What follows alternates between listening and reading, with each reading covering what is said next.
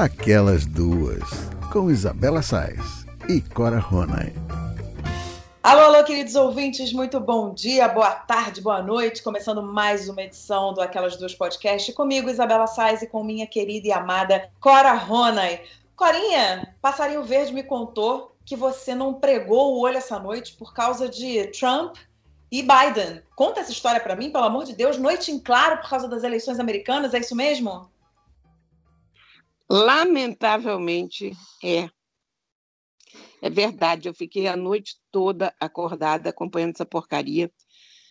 É, você entra, aliás, desculpa, gente, eu não cumprimentei vocês todos, né? Mas bom dia, ou tarde, ou noite, para conforme o caso, sejam bem-vindos aqui ao nosso podcast. Desculpem a grosseria de estar entrando mas é que esse assunto me deixa inteiramente neurótica, sabe? Que eu acho essa eleição de uma importância crucial, claro, eu acho, o mundo inteiro acha, né? E, claro. E o pior é que você pensa, eu pensei isso várias vezes durante a noite, digo, gente, não faz diferença nenhuma eu estar acordada, eu dormir vou deitar. Né? O que, que a gente pode fazer? Uhum. Mas você entra numa neurose coletiva, porque você aí começa a acompanhar tempo real. E é o horário em que a BBC está pondo o material no ar. O New York Times está entrando com comentários o tempo todo, com análises. Aí você percebe que já já vai entrar mais alguma coisa. Depois tem gente conversando no Twitter e no Facebook. E aquilo vai te dando assim um, uma vertigem de, de insanidade, sabe? Sei lá, nem, nem sei como descrever o que, que qual é o sentimento. E honestamente, olhando aqui o mapa eleitoral agora, são três horas da tarde de, de quarta-feira, eu olho para esse mapa e a sensação que eu tenho é que o Trump venceu. Mas não, não porque ele ganhou em estados maiores e tem mais tinta vermelha no mapa do que azul, mas porque você está com resultado de 227 eleitores para o Biden contra 213 para o Trump, não é uma vitória para o Biden. É uma derrota do Partido Democrata, é uma derrota do bom senso. Isso é que me, me arrasa. Não a quantidade de votos do Biden, isso para mim é indiferente é a quantidade de votos que o Trump conseguiu ter, apesar dos quatro anos de mentiras, de indecência, de maldade explícita, de indignidade. E me choca que tantas pessoas, depois de quatro anos dessa demonstração de inadequação para o cargo, que tantas pessoas ainda votem nesse homem. Então, eu, eu entendo que da primeira vez, no primeiro mandato do Trump, você não podia falar muita coisa, porque as pessoas estavam de saco cheio do sistema e elas queriam escolher qualquer coisa que não fosse aquilo ali. Então, quem é? O Trump? Então vamos de Trump. É, Mas, ninguém qual... tinha tido uma experiência com o Trump ainda, né? Agora as pessoas já viveram uma experiência com ele, a... né? Desculpa, Agora o mal está explicitado, agora a perversidade desse homem, obscenidade dele, a inadequação, o prazer que ele tem em dividir o país, em mentir, em desinformar, em criar caso, em não esconder os seus preconceitos. Tudo isso está muito em aberto. Então, a conclusão que a gente chega é que pelo menos a metade dos Estados Unidos acha isso legal. É verdade. É, é, é engraçado porque se configura muito uma coisa que a gente imagina e pensa normalmente em relação aos Estados Unidos, que você tem os estados das duas costas liberais e com gente melhor e em busca de qualidades humanas, né? de uma certa sofisticação moral, intelectual, e você tem esse miolo de orgões, né?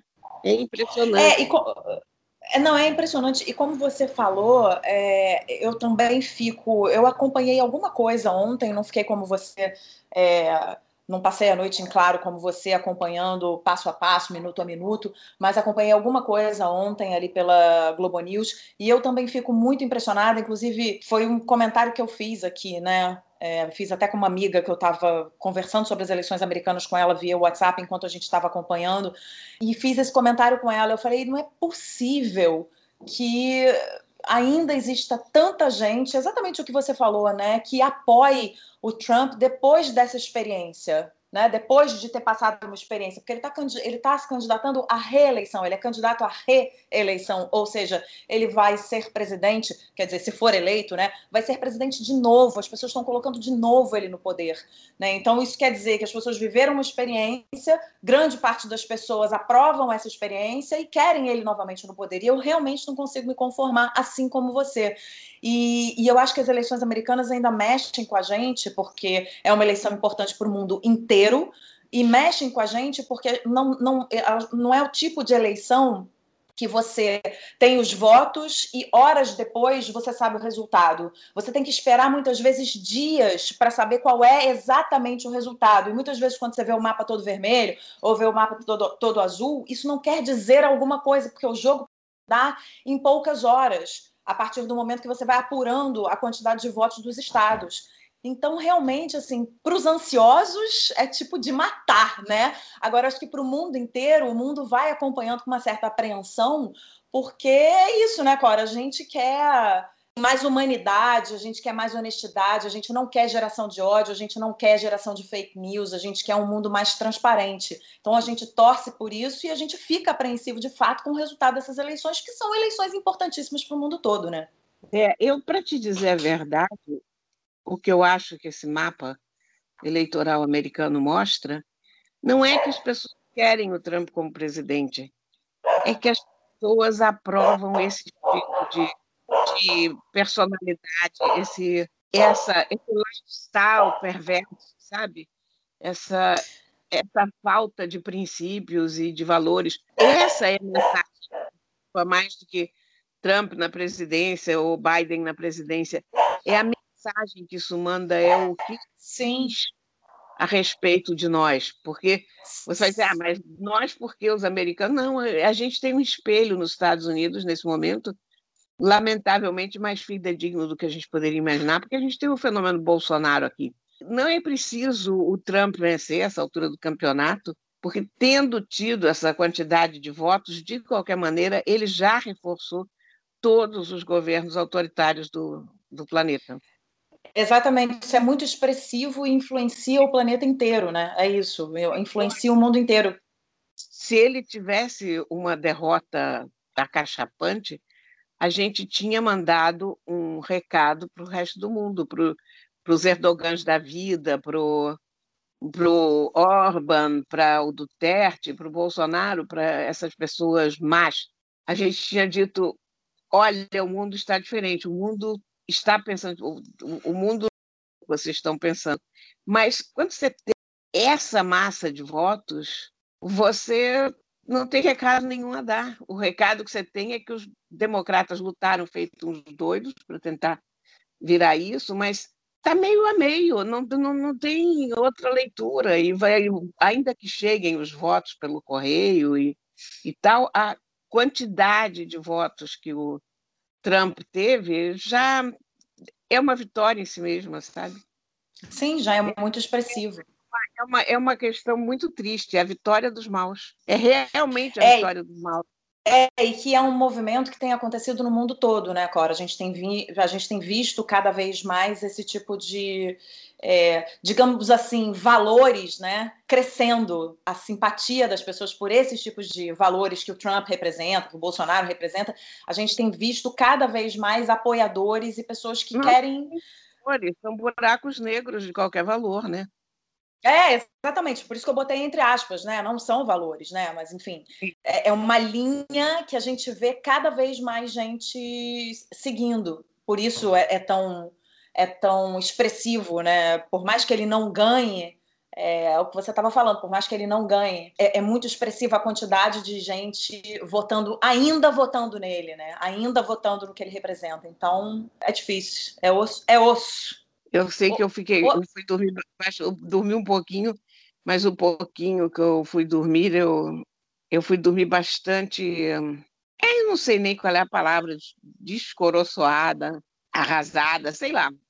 Fui, fui dormir muito muito mal com o mundo, sabe? Com, com os acontecimentos, de qualquer maneira. Não, uma, uma daquelas coisas que você pensa, mas que coisa. E, e te faz pensar sobre o mundo em que você está vivendo e sobre as pessoas. E, enfim. Sobre seus filhos, seus netos, o que será da humanidade.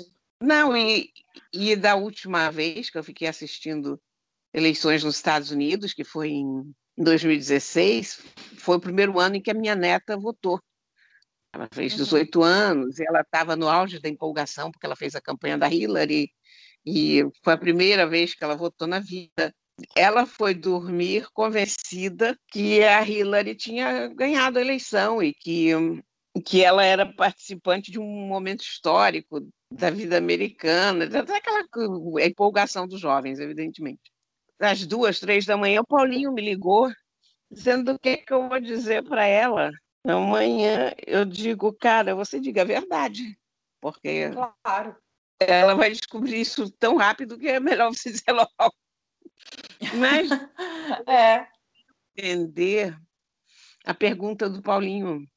A pergunta do Paulinho não tinha nada a ver com quem ganhou o Trump. Ou... Era essa explicação que a gente. É, é, o Paulinho viveu com quatro anos de adiantamento essa constatação que eu faço hoje, a vitória dos maus. Quer dizer, a questão não era dizer que Trump ganhou ou perdeu, ou Hillary ou uhum. qualquer coisa, mas é que muita gente má tem coragem de dizer que é má e assinar embaixo hoje em dia. Né? É verdade.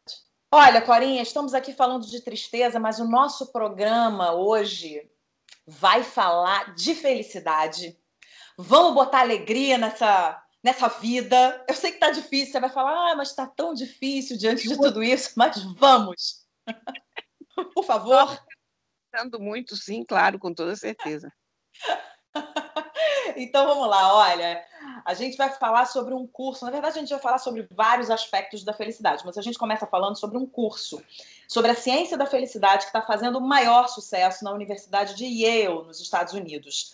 Lançado em 2018, ele já foi feito por 25% dos estudantes de uma das mais tradicionais universidades do país. Além disso, mais de 200 mil alunos já experimentaram o curso na versão online. As aulas são ministradas pela professora Laurie Santos. Em entrevista ao jornal The New York Times, ela falou que muitas pessoas estão praticando o autocuidado e sendo mais gentis consigo mesmas nesse momento difícil de pandemia.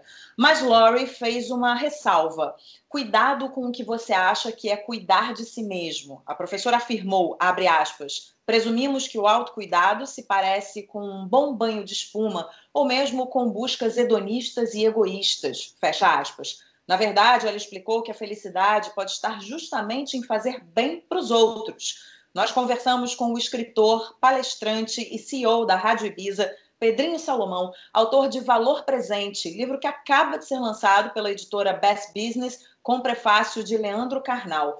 Pedrinho defende a ideia da busca pela felicidade sem fórmulas prontas. Vamos ouvir. Olá, Bela, olá, Cora, queridas. Obrigado pelo convite. É um prazer, uma honra estar com vocês aqui. Eu, sinceramente, não acredito na ideia de que a felicidade pode ser estipulada através de um arquétipo, ou de caminhos, ou de fórmulas. Eu acho que o que precisa ser discutido é o que vem antes dessa obsessão por criarmos é, ideais de felicidade. Por quê? Porque a maior ruptura que existe entre o mundo que a gente vive hoje, o mundo em que viveu os nossos avós, é justamente sobre o conceito da felicidade. A felicidade até então ela era material e temporal, ou seja, ela estava ligada ao número de bens que a gente conseguia acumular e ela estava sempre no momento futuro. Tanto que era muito comum a gente escutar os nossos avós falarem: Eu deixei tudo para os meus filhos, para os meus netos.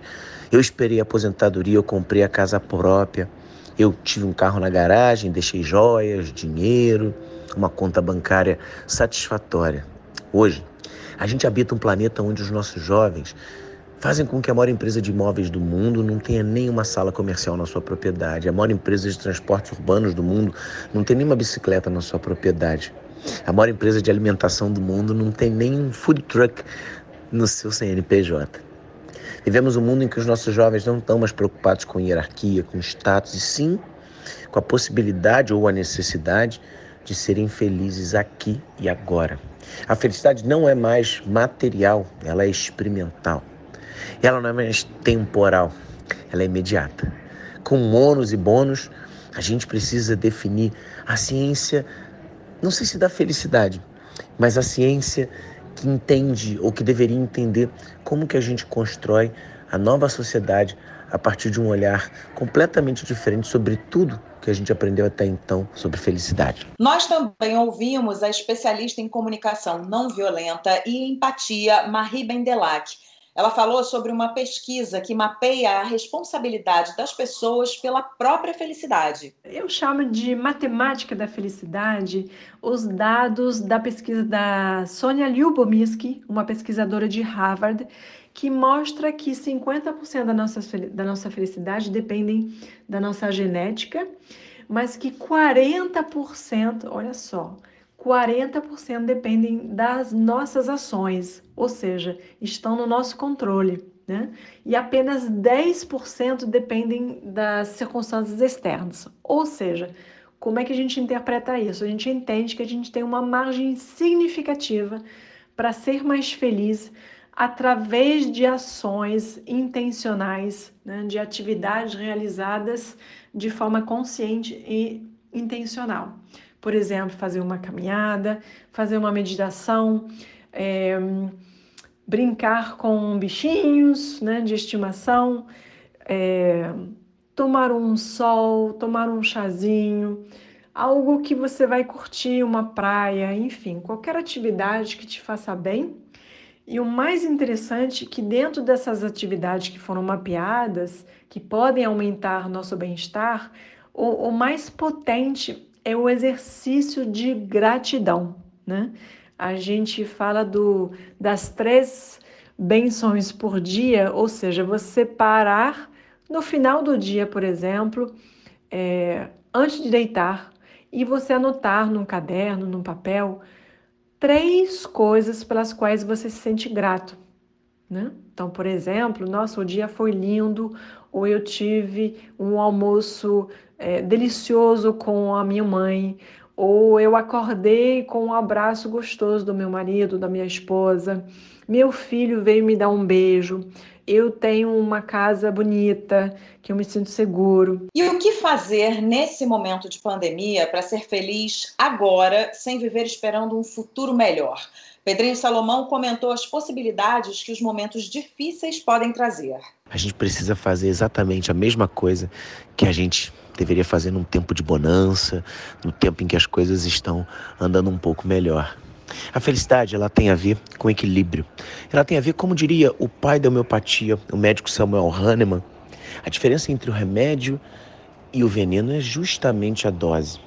Para mim, a felicidade ela é muito, muito mais fácil de ser encontrada quando buscamos o equilíbrio e como temos vivido numa sociedade desequilibrada. Na psiquiatria, a definição de lucidez é um estágio transitório de loucura para um período curto de sanidade. É como se vivêssemos todos loucos e tivéssemos poucos, pouquíssimos momentos de lucidez. Talvez a felicidade seja justamente o contrário. Basearmos ou construirmos nossas vidas num ideal de lucidez, de bom senso, de coerência, de dose do meio. Acertar a dose talvez seja o melhor caminho para a felicidade. E num momento como esse, difícil, é só a gente imaginar que, da mesma maneira que a gente tem motivo para ficar preocupado, a gente tem um milhão de motivos para acreditar que as coisas vão dar certo. A gente talvez esteja com mais possibilidade de sermos humanos, de estarmos com as pessoas que a gente ama, de darmos valor às coisas que realmente importam, de de repente não estarmos mais tão apegados assim às narrativas do dinheiro, das nações, do status. A gente tomou não um lockdown, mas um knockdown. O juiz abriu a contagem e a gente precisa levantar. A felicidade pode e deve estar presente nos momentos mais complicados, porque é justamente aí que a gente consegue fazer uma viagem bacana para o nosso interior e resolver algumas coisas que já precisavam ser resolvidas há algum tempo. Já Marie sugeriu buscar atividades prazerosas e tentar manter a positividade. Em um momento difícil desse de pandemia que estamos vivendo, o que podemos fazer para sermos mais felizes hoje nessa circunstância, né? Bem, eu sugiro uma atividade simples é, para começar. É fazer uma lista das coisas, das atividades que lhe dão prazer, né? que, que são prazerosas, que podem aumentar seu bem-estar, e assim você buscar praticar aquilo é, que te gera mais prazer. E então tem coisas que a gente pode fazer, mas também tem coisas que a gente pode e talvez deva evitar fazer, né?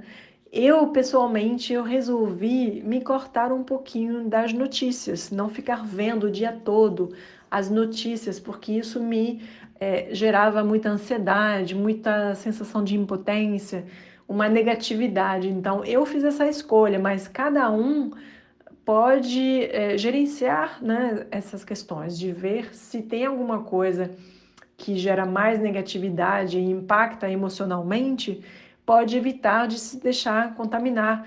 É, uma outra coisa é evitar de falar mal, de ficar criticando, né? Porque isso alimenta a negatividade. Então, a minha sugestão é buscar ter um discurso o mais positivo possível, evitar de ficar reclamando, se queixando, criticando, porque isso não resolve e só alimenta a negatividade, a ansiedade e esse sentimento de impotência, colocando as pessoas é, mais vulneráveis até a nível saúde, né?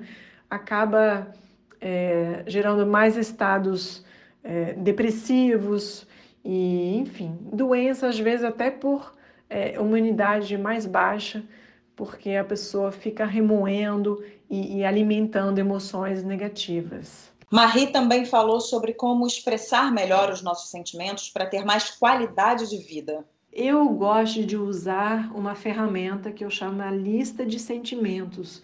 Você pode encontrar essa lista eh, na internet, muito provavelmente buscando, pesquisando. Também no livro de comunicação não violenta do Marshall Rosenberg. É, isso ajuda a colocar um, um, um nome, né? a identificar, perceber, nomear verbalizar sentimentos. Isso gera um alívio é, para o cérebro. E quando a gente se conecta com sentimentos, a gente consegue, é, na sequência, se conectar com as nossas necessidades. E por fim, Pedrinho Salomão ainda ressaltou a importância de saber viver um dia de cada vez que anda lado a lado com a capacidade de enxergar a beleza do processo. A primeira atitude para a gente conseguir viver um dia de cada vez é a gente se livrar da ideia de que não podemos mais habitar esse planeta, esse mundo corrido sem pressa. A pressa, de todos os comportamentos que a gente pode ter, o mais nocivo para o desenvolvimento humano, para o desenvolvimento de pessoas melhores, porque a pressa é a arte de fazer o tempo faltar. Apressados são aqueles que não conseguem enxergar beleza na caminhada, são especialistas em dar check. Apressados quase sempre são atrasados e atrasados não fazem caridade. Porque caridade não é doar o que a gente tem de sobra, como fizeram a gente acreditar. Doar o que a gente tem de sobra é obrigação. Caridade é doar aquilo que nos falta, porque mesmo sabendo que faz falta para a gente, a gente tem certeza que faz falta para o outro. Então, se a gente quiser fazer caridade, a gente pode pensar no nosso bem mais escasso. Qual é? O tempo. Apressados e atrasados não conseguem doar o seu tempo. Escolhem atalhos, nunca o caminho conhecido, abrem aplicativos para saber como chegar nos melhores lugares e não tem tempo nem para sorrir. Quando a gente sai atrasado de casa, a gente culpa o mundo pela nossa complicação temporal. A gente não se permite encontrar beleza na caminhada. Aí vocês podem estar pensando, putz, só vem o Pedro falar no livro dele que a gente precisa fazer meditação, mindfulness, é, de repente fazer coisas que levem a gente para a calmaria. Não acredito. Não acredito que o oposto à pressa é a calmaria. Aliás, acho que muita gente tem ficado inerte justamente porque acha que vai mudar o mundo com pensamentos positivos. E o que muda o mundo não são os pensamentos positivos, são as atitudes positivas. Não podemos confundir a inércia de um pensamento positivo com a força avassaladora de uma atitude positiva. E aí, minha gente, o oposto à pressa é justamente a velocidade. para a gente viver um dia de cada vez. A gente talvez tenha que alcançar muito mais a velocidade do que a pressa, porque ao contrário da pressa, a velocidade é a arte de fazer o tempo sobrar. Velozes são aqueles que não escolhem atalho, usam sempre o mesmo caminho, nunca por conta de um aplicativo.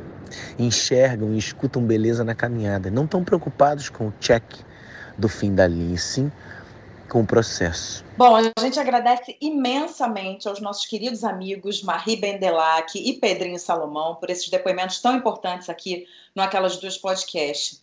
Corinha, quando a gente decidiu fazer essa pauta, né, conversar sobre felicidade, eu lembro que a ideia de achar felicidade nas pequenas coisas foi muito marcante no nosso papo, inclusive porque você citou, e eu queria que você contasse para os nossos ouvintes, uma lista muito divertida e muito verdadeira que a Laura, sua irmã, fez no Facebook, falando um pouquinho dessas pequenas alegrias que vão acontecendo durante o nosso dia e que no final do dia a gente chega à conclusão de que a gente foi feliz. Atitudes como buscar o que fazer, buscar fazer o que nos dá prazer, viver o hoje, é, se desapegar do amanhã, a tal da doação do tempo, que tanto o Pedrinho falou agora nesse último é, depoimento, o equilíbrio, o prazer, o viver o aqui e agora. Eu acho que tudo isso remete muito às pequenas alegrias do dia a dia, nos trazendo é, felicidade. Como é que você vê isso? Eu queria que você começasse contando um pouquinho sobre essa lista da, da, da Laura, porque você me enviou e eu achei tão incrível, achei tão divertida. E ela fala muitas verdades nessa lista. São coisas pequenas que vão acontecendo no dia a dia e que nos causam uma felicidade da gente transbordar e a gente não se dá conta de que a gente já está sendo feliz com essas pequenas coisas, né? A lista da Laura, no fundo, é uma coisa que eu acho que vem até da nossa formação, sabe? Porque quando a gente era criança, os nossos pais tinham algumas observações sempre para fazer em, em, relação às coisas que nos aconteciam. Então, por exemplo, a gente tinha uma coisa chamada pontos de observação quando a gente era criança. A gente saía para uma caminhada, qualquer coisa interessante era um ponto de observação. Então, uma pedrinha azul, um pássaro esquisito, uma pessoa carregando um objeto curioso, enfim, tudo era ponto de observação. E aí, quando a gente voltava na caminhada, a gente tinha sei lá quantos pontos de observação, e a gente, o que, que isso fez da gente? Pessoas muito observadoras. E eu até hoje penso nos pontos de observação, porque eu acho que eu sou cronista por causa de pontos de observação, porque eu presto atenção em rigorosamente tudo que está à minha volta. Então, eles estimulavam muito isso e davam um valor muito positivo a você observar o teu entorno e a você descobrir as coisas interessantes do teu entorno. Eu observo a minha mãe, as pessoas todas dizem: ah, sua mãe não está sentindo muito, não poder nadar. Cara, a vida da minha mãe é nadar. Mas quando começou essa pandemia, ela, ela percebeu: não, agora eu não posso nadar, então eu não posso nadar. Pronto, vira a página, vamos fazer outra coisa. É e aí. eu converso com a minha mãe toda noite depois do Jornal Nacional. A gente passa quase uma hora conversando, ou mais de uma hora, conforme o dia. E nem uma única vez eu ouvi ela reclamar que não pode nadar. Então, tem uma coisa aí também que é como a gente faz a vida da gente. Porque qualquer pessoa no lugar dela estaria, poxa, que droga, falaria em nadar pelo menos uma vez por semana. Não, não há nada a fazer em relação a isso, então esquece, vira, vamos, vamos embora, vamos tocando. Porque a vida tem. A vida é o que acontece agora, a vida só tem presente. Então vamos Sim. viver o presente, não vamos ficar presos ao passado, não vamos ficar remoendo coisas assim. E o que a Laura fez, no fundo, foi fazer uma variação da lista de, de pontos de observação que inclui, naturalmente, depois que a gente cresce, não só as coisas que a gente observa, mas as coisas que a gente sente, né?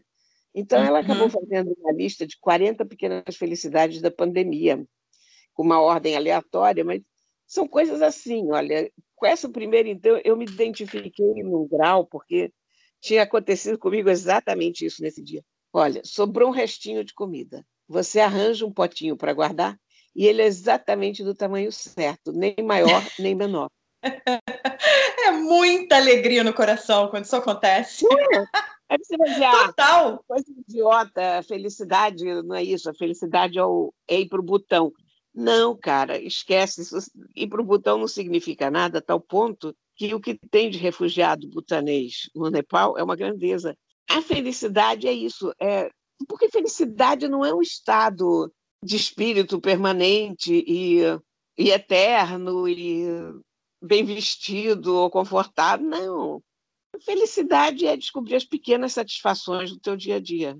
Não é fazer Sim. uma viagem a Londres ou só fazer uma viagem a Londres, é, porque se você põe os teus objetivos sempre em coisas inalcançáveis, você nunca vai ser feliz. Ou se você só observa as coisas inalcançáveis da tua vida. Eu adoro viajar, mas eu estou longe de achar que só se pode ser feliz viajando, porque eu passo muito mais tempo não viajando do que viajando. Ou a gente aprende a perceber as pequenas coisas da vida da gente, a, a dar valor às coisinhas miúdas que acontecem, sei lá. Outra coisa, o gato vomitou. Se você tem gato, gato sempre vai vomitar, né? Mas dessa vez não escolheu o tapete persa, e sim o chão do banheiro. Uma não é outra notícia maravilhosa. Rápido, é. rápido. O tapete persa você tem que mandar lavar, olha a mão de obra. Né? Olha, os do mercado chegaram, estava tudo certo.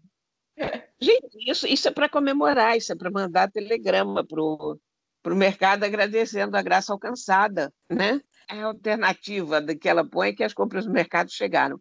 Havia itens errados, mas você reclamou, e o supermercado não apenas trocou os produtos errados, como ainda mandou um pão e uma geleia para se desculpar. Pronto, tudo tem solução, tá vendo? Menos a morte. Ainda, ainda ganhou um pão e uma geleia, né? Exatamente. Não, olha, você teve vontade de comer um biscoito e tinha na dispensa. É, esse, esse, é o melhor, assim, tarde da noite dá vontade de comer aquele, aquele quadradinho de chocolate. Aí você fala, ai, pior é que eu acho que não tem. Mas você vai, de qualquer maneira, ali na dispensa, catar uma coisa doce, e aí você acha aquele chocolate que você queria, ah, aquele quadradinho que você precisava para adoçar a sua noite vendo aquela série. Cara, é uma felicidade, assim, que não dá para descrever. E você estava falando uma coisa interessante, que é exatamente exatamente as pessoas que ficam, tem pessoas que têm muito esse discurso, né? Ah, quando eu isso, quando eu aquilo, quando eu conseguir isso, quando eu conseguir aquilo. Então são as pessoas que vivem num eterno quando. E que esse quando nunca chega, e aí essa pessoa está sempre infeliz, porque ela só vai ser feliz quando alguma coisa acontecer, quando a coisa X ou a coisa Y acontecer.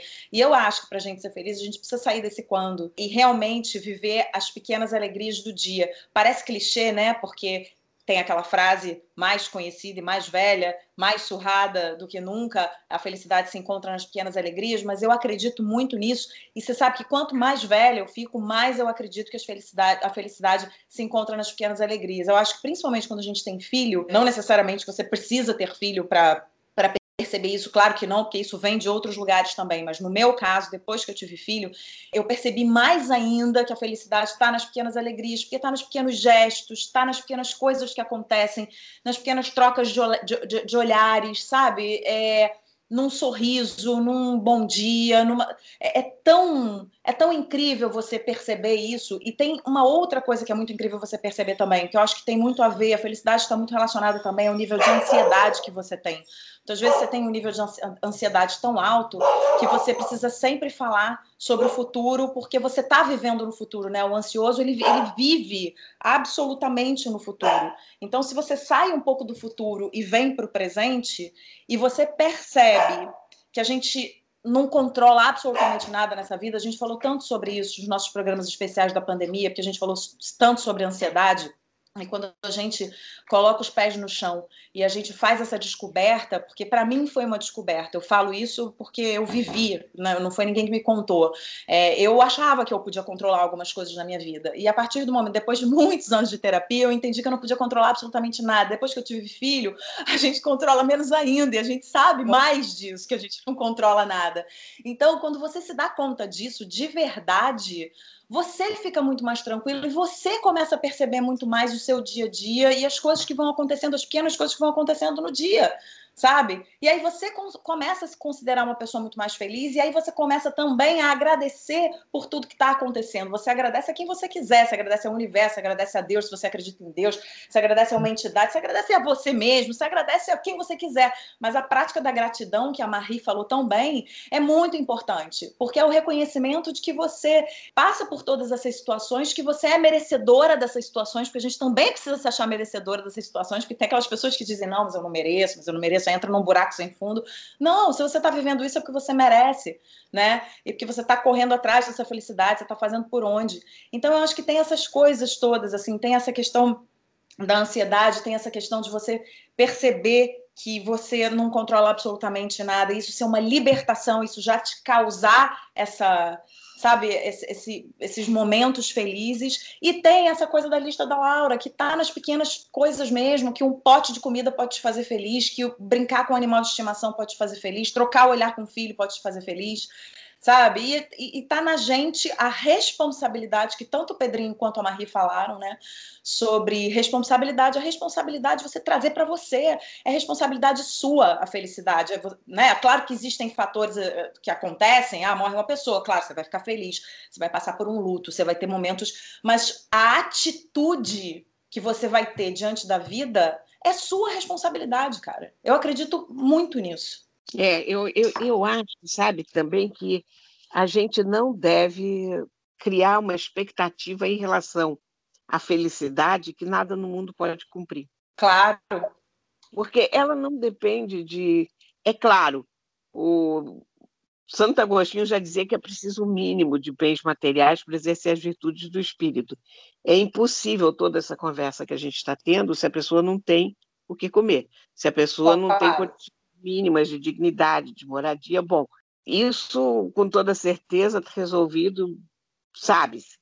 Mas, a partir daí, é uma questão de prestar atenção nas pequenas coisas, não são as grandes coisas, não, não é um anel de brilhantes que vai fazer a tua felicidade, vai fazer por alguns momentos, porque você tem aquele anel de brilhantes, mas não vai influir muito. Quer dizer, tudo, no fundo, é aquela lista da Laura, são pequenos inputs de coisas boas em que a gente tem que prestar atenção, porque eles são contínuos. Essas coisas, ah, comprei meu apartamento, isso é ótimo, isso é uma grande alegria, uma felicidade claro. do tamanho que vai impactar toda a felicidade do resto da tua vida. Você tem um teto sobre a cabeça, não dá para dizer o quanto isso muda a tua vida. Mas coisas e até acontecer, ah, só, só vou ficar feliz se eu for no show do fulano, ou se eu sair da quarentena.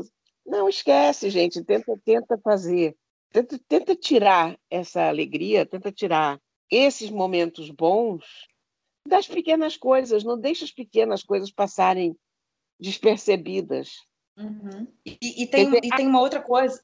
Quer dizer, em vez da pessoa, essa coisa do potinho da comida, por exemplo, eu, isso é, para mim é muito revelador, porque isso é, um, isso é um troço que acontece. Eu tenho certeza que todo mundo percebe quando isso acontece, quando o potinho é exatamente do tamanho da coisa que você pegou para guardar. Porque isso acontece uhum. todos os dias, várias vezes por dia, e, e, o mais comum é você ter que pegar outro pote e ter menos ou mais comidas do que o tamanho do pote que você escolheu e tal. Mas o importante não é isso acontecer, o importante é você perceber que isso é legal. Não é que isso aconteceu. Esse pote coube. E isso é uma coisa legal.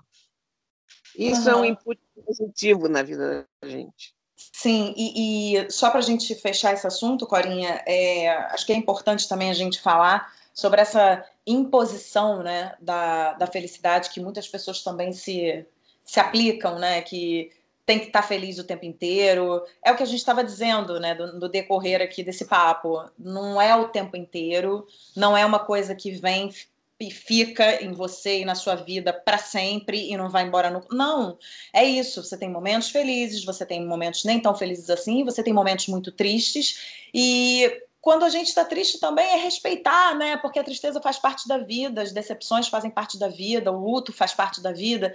Então também não haver uma. Acho importante a gente não colocar, né, que não haja uma imposição dessa felicidade. Você precisa ser feliz, porque se você não está feliz, tem algum problema com você. Não, né, a gente está falando de coisas diferentes aqui. A gente está falando que tem as pequenas alegrias, que isso faz, né, as pequenas alegrias podem fazer uma pessoa feliz, mas que muitas vezes a gente pode não estar feliz e às vezes deve não estar feliz, né? Porque não existe um ser humano que está feliz o tempo inteiro, acho que não existe, é uma utopia. Então, essa coisa da imposição também da felicidade, que você precisa estar feliz a todo custo, é, e se você não estiver feliz, você precisa se medicar. É, é claro que você tem. É, é algumas questões de saúde que, claro, você precisa tomar uma, uma medicação, né? Não estou dizendo aqui que eu sou contra, estou dizendo só que eu acho que a gente precisa olhar com atenção a essas pessoas que já acham que está tudo errado, que precisam se medicar, porque tem momentos de tristeza. E momentos de tristeza fazem parte da vida, né? São, são, é, é exatamente isso que dá o equilíbrio, né? É, o que a gente tem que fazer é lutar contra a infelicidade, isso sim. Sim. Ah, tem tristezas profundas na vida da gente que a gente não consegue evitar. Tristeza das perdas, doenças e tal. Mas tem gente que cultiva a infelicidade como se fosse uma flor rara. E fica remoendo aquela coisa ruim que aconteceu. Se ela furou o pneu no caminho, e aí aquele pneu vira um eixo e e só se fala nisso, e a pessoa diz, ah, mas casar, por que furou o meu pneu e não furou o do outro? E, gente, esquece! Aconteceu, aconteceu, vamos em frente, troca e vamos embora. Por exemplo, abrir um sabonete novo no banheiro, não é uma coisa maravilhosa para o chuveiro? Nossa, uma coisa maravilhosa. É uma. Sabe o que eu estou pensando aqui? Olha, momentos que eu fico muito feliz. Eu normalmente deixo cair, quando eu, quando eu vou trocar de brinco, eu deixo cair a tarraxa no chão. Sempre deixo, não é nem normalmente, não. Toda hora eu deixo. Eu vou trocar um brinco, você pode ter certeza que a tarraxa do brinco vai cair no chão. E eu fico numa felicidade imensa na hora que eu tô lá, de quatro, procurando essa tarraxa naquele chão, e eu encontro a tarraxa, ou seja, eu não vou precisar trocar de brinco, eu não vou precisar arrumar uma tarraxa em algum lugar. Encontrei a tarraxa do brinco. É uma felicidade. Assim, eu fico muito feliz nesse momento. E você vê, a gente está falando de uma taxa de brinco, são umas coisinhas muito pequenas, né, que vão deixando a gente é, feliz. Falar, ai, que coisa boa que eu achei, ai, que coisa boa que a comida deu, ai, que co... sei lá. É, o, que, o que a gente tem que fazer é perceber o imenso aspecto positivo dessas pequenas coisas. É isso. Não é só o aspecto positivo, é o impacto positivo que essas coisas têm na gente, porque Muitas vezes a gente chega, sabe aquele dia que tudo deu certo, você não esperou, você ligou para cancelar uma assinatura de alguma coisa e não esperou uma hora e meia o atendente, o atendente te, te, te atendeu em 10 minutos no máximo, aí você já falou, opa, que maravilha, aí você achou a tarraxa do brinco, o pote deu, aí você passou o dia inteiro com essas pequenas coisas acontecendo, e no final do dia você precisa reconhecer e identificar o impacto que essas pequenas coisas têm em você, né? É, é, é, importante você reconhecer, assim, você, você né, saber que isso tem um impacto positivo e que você não está se sentindo esfuziante no final do dia à toa. Você vai falar, poxa, mas peraí, eu não ganhei na loto. É, eu não fiz a, tal, a minha tão sonhada viagem. Enfim, a gente não precisa de um motivo maior para estar tão feliz no final do dia, né? Bastam essas pequenas coisas. Exatamente. A gente não, é, é, é, é uma forma de encarar a vida, na verdade, a felicidade. É ser mais. É dar mais peso às coisas positivas do que negativas, às pequenas coisas. Uh, observar, sobretudo, porque a gente, a gente perde um pouco a capacidade de observar. A gente sai andando e não nota mais essas pequenas coisas e, enfim, é aproveitar tudo. A pandemia, né? Tanto o Pedrinho quanto a Marie falaram em relação a falaram sobre a pandemia, né? E na pandemia acho que aconteceu uma coisa, sei lá, eu ouvi muita gente falando sobre isso, a gente mesmo conversou. Que, cara, a gente olhou para uma situação em que a gente não podia absolutamente fazer nada que não fosse colaborar para que o vírus não se não se propagasse mais, né? Então, tudo que a gente podia fazer era durante um, alguns meses ficar realmente dentro de casa. Agora a gente sai, mas a gente sai de máscara, a gente sai com álcool gel. E fora isso, a gente não pode fazer muito, né?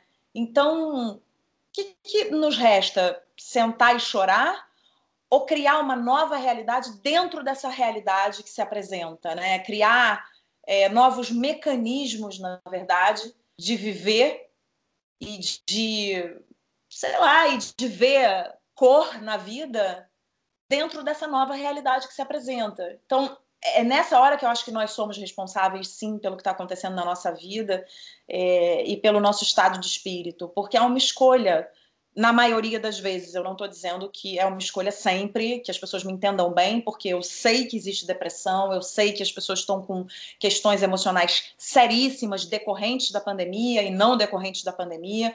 Sei que muitas vezes as pessoas precisam ser medicadas e, e é isso aí. Mas eu estou dizendo no dia a dia, as pessoas que estão vivendo aí o dia a dia sem uma maior questão é, emocional, essas pessoas podem sim tomar responsabilidade, tomar as rédeas da própria vida, das, né, da, da, da, de suas vidas, para poder transformar essas vidas em vidas boas ou em vidas ruins. Acho que isso está. Né, ter momentos bons ou ruins e se considerar feliz ou infeliz na pandemia, reclamar ou não reclamar, isso vem muito da responsabilidade das rédeas que você, né, que você toma da, da sua vida e das escolhas que você faz porque na maioria das vezes a vida é isso, né? A gente acorda, faz um monte de escolha e vai dormir, acorda de novo, faz um monte de escolha e vai dormir. Então tá na nossa mão sim, tem uma grande parte dessa sensação de felicidade, de experimentar essas alegrias que está sim nas nossas mãos.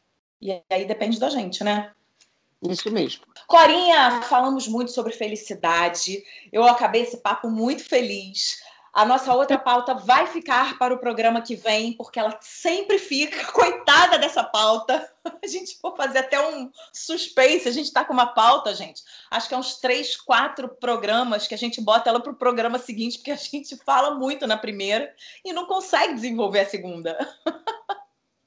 Estamos muito é, tagarelas, é... Corinha. A gente começa o papo e pronto, acabou. É isso. Isso porque a gente não está pessoalmente. Porque se a gente tivesse pessoalmente, você tomando seu cafezinho, eu tomando aquele, aquela aguinha é, com os gás passando da gente. Não é? É isso mesmo. É, aí a gente ia perder, perder o rumo. Olha aqui, temos dica? Temos dica, temos dica. Olha, de novo, eu vou recomendar uma série. O Gambito da Rainha. Ah! Nosso ouvinte Ed, o mesmo que sugeriu a pauta na semana passada, ele deu essa dica para a gente assistir. Eu vou assistir, Colinha, é... para a gente conversar sobre ela. É maravilhosa? Espetacular, é uma das melhores séries que eu vi ultimamente. Eu ah, ainda não acabei, eu tô, eu tô, sei lá, no quinto, quinto episódio, alguma coisa assim, porque são episódios compridos, né? Mas é sensacional, sensacional. É a história de uma menina órfã que é um gênio para jogar xadrez. E é muito bem conduzida, muito bem filmada. E o que é mais importante, eu, eu não sou grande enxadrista, não, não sei jogar bem xadrez, mas eu jogo o suficiente para me irritar com filmes e coisas em que as pessoas não obedecem ao mínimo as regras do xadrez. E o que está bem feito, o xadrez nessa série, o, bom, eles tiveram a assistência técnica do Gasparov, né? Uhum. Então, o Gary Kasparov, que é foi campeão mundial de xadrez, então ele conhece muito bem o ambiente dos, das competições e ele sabe como se usa um tabuleiro de xadrez. Porque, cara, me irrita muito todo filme sobre alguma habilidade em que as pessoas não se dão ao trabalho de reproduzir aquilo de uma forma real, sei lá. A pessoa é um violinista, mas o ator não sabe nem segurar o violino direito. Sim, então, sim. Não pode ter esse tipo de furo. E essa série tem essa coisa maravilhosa, que o xadrez está muito bem feito e que, mesmo que você não entenda xadrez, é muito interessante. E o suspense de você ver aquelas peças, ela não é didática, ela não começa a te explicar que, olha, o, a torre só pode se mover assim. Ou, não, esquece. Ela parte do pressuposto de que você sabe jogar xadrez, ou e se você não sabe também, não faz a menor diferença para apreciar a série, porque a série não é sobre o xadrez, a série é sobre essa menina, né? E sobre a vida. É sensacional, sensacional. É Netflix, muito... né, Corinha? Netflix, há muito tempo eu não via uma série tão interessante. Eu, olha, e, e, as atrizes são maravilhosas, porque, como eu te falei, começa com uma menina que fica órfã, então começa com uma criança, que é uhum. a atriz Ayla Johnson. Ala Johnston. E ela é ótima, essa criança, ótima. Depois, no fim do primeiro episódio, ela é trocada pela Anna Taylor-Joy, que já é uma moça maior. Mas é tão bem feita essa troca que você fica um pouco na dúvida até quem é que você está vendo, se ainda é a mesma não é a mesma. Uhum. São muito parecidas, mas as duas são excelentes atrizes. Excelentes, porque não é um papel de muitas falas, é um papel de muitos olhares, de, de uma linguagem corporal muito trabalhada. Muito bom, muito bom. E não se preocupem, quem, quem não joga xadrez realmente não, não se preocupe, porque o xadrez não é o, o ponto principal. O ponto principal é o que quer ser um gênio, é, é quem é essa moça, né? o que é a vida dela. É, é, e está muito bem filmado, figurinos, tudo. Eu estou empolgadíssima com essa série, estou achando maravilhosa. Agora eu tenho só um problema com o título, porque em português a gente não diz rainha, é a dama, né? Ah, é verdade, né? Por causa do xadrez. Evidente, é o gambito da dama. É verdade. É, mas tudo bem, pelo, mas não, não faz da série. Não, não, não faz da série algo não, ruim, né? É perdoável. Não, diminui nada, não diminui nada a série, mas seria o gambito da dama, evidentemente, não da rainha. Isso é, sim, uma, é, uma, é uma daquelas coisas que perturba, uma pequena coisa que perturba. Mas o, o série bem feita, muito, muito boa. Ah, vou ver, Corinha, porque eu já tinha visto o trailer, tinha gostado do trailer, e aí depois o nosso ouvinte entrou, do nosso ouvinte Ed, entrou lá no, no Instagram, no arroba aquelas duas podcast, dizendo que a série era muito legal e que queria dar essa dica pra gente.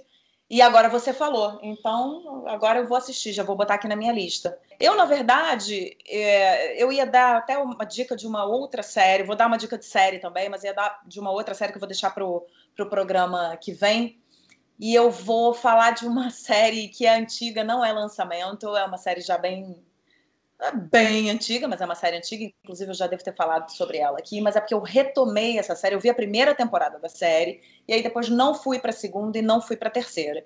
E agora eu retomei a segunda temporada, e aí me lembrei de como essa série é gostosa de ver, de como essa série é bem roteirizada, de como os atores são incríveis, que é uma série chamada Merli, uma série catalã, é, muitos dos nossos ouvintes já devem ter ouvido falar. A Corinha já ouviu falar, né, Corinha? Porque eu acho que eu já te indiquei essa série, não sei se chegou a ver. Eu, eu vi, acho que vi um ou dois episódios dela e depois não sei porque gostei até, depois parei, não sei porque cargas d'água. Também é, é uma tá daquelas coisas que eu estou precisando voltar. É, pois é, então, eu, eu vi a primeira temporada, adorei a primeira temporada, mas eu não fui para a segunda e para a terceira. Não foi porque, ah, eu não, ah, não me interessa mais, não foi por isso, foi porque eu comecei a assistir outras coisas e aí ela ficou meio que esquecida. E aí eu voltei, agora já estou terminando a segunda temporada e com certeza vou emendar na terceira. E aí me lembrei de como é gostoso, de como a série é uma delícia de ver, é, de como os atores são ótimos. O ator principal, que é o Merli, essa série conta a história de um professor de filosofia e seus alunos, então tem ali todas as questões de vida dos alunos, né, as histórias que vão correndo paralelamente à história principal, que é a história do professor. E é um professor muito espirituoso, é um professor muito. Eu acho que é um professor que todo mundo gostaria de ter tido na vida. E aí cada episódio episódio é sobre um filósofo. E como eu acabei também de fazer uma pós-graduação em filosofia, então acho que tem muito a ver com o momento que eu tô, que eu tô passando. É, e não é sobre a vida de um filósofo, é sobre ali o, né, um, um, aspecto do pensamento desse filósofo, e aí a história corre em torno, ela vai sendo desenvolvida em aspecto do pensamento desse filósofo. Mas eu acho muito legal, é, ela é divertida, os atores são incríveis, a, a, os adolescentes, né? Porque esse professor de filosofia é um professor de filosofia para adolescentes, não é um professor de pós-graduação, nada disso, é um professor de ensino médio. E aí tem, tem todos os, os casos e as histórias ali com os alunos, com as suas famílias. É muito, muito, muito legal. Acho uma série leve, uma série deliciosa para você ver à noite, assim, antes de dormir, para dar aquela relaxada. Então tá aí, minha dica é Merli, eu já dei tem um tempo, mas eu repito, porque eu acho que vale a pena. Quem parou no meio, que continue, porque acho que vale cada capítulo. Muito, muito, muito legal. E é isso, Corinha. Acabamos o nosso programa de hoje. Começamos falando de um assunto não tão, não, não, não tão bom assim. E gente, depois fomos para a felicidade. Eu tinha até esquecido, a gente está pensando tanto que eu eu até tinha me esquecido desse elefante na sala e Vamos ter que não. voltar, quer dizer, vamos ter que voltar, não. Eu agora vou ter que cair de volta na real, porque eu consegui me afastar da realidade totalmente agora durante essa conversa e agora me lembrei dessas eleições fatídicas. Olha que, que coisa. E não quero falar nisso. Não, mas olha aqui, por favor, faz um favor para mim e para todos os seus ouvintes, para todos os nossos ouvintes que te amam muito. Não perde o sono de novo, não. Dorme. Seu sono é mais importante do que isso, Corinha. Olha a felicidade. A felicidade está em jogo. Se é a gente não dorme bem, a gente não é feliz. É isso mesmo, tem toda razão. Corinha, te amo muito, tô morrendo de saudade. Um beijo, até semana que vem. Até semana que vem, meu amor. Eu tô morrendo de saudade também. Aquelas duas, com Isabela Sais e Cora Ronay.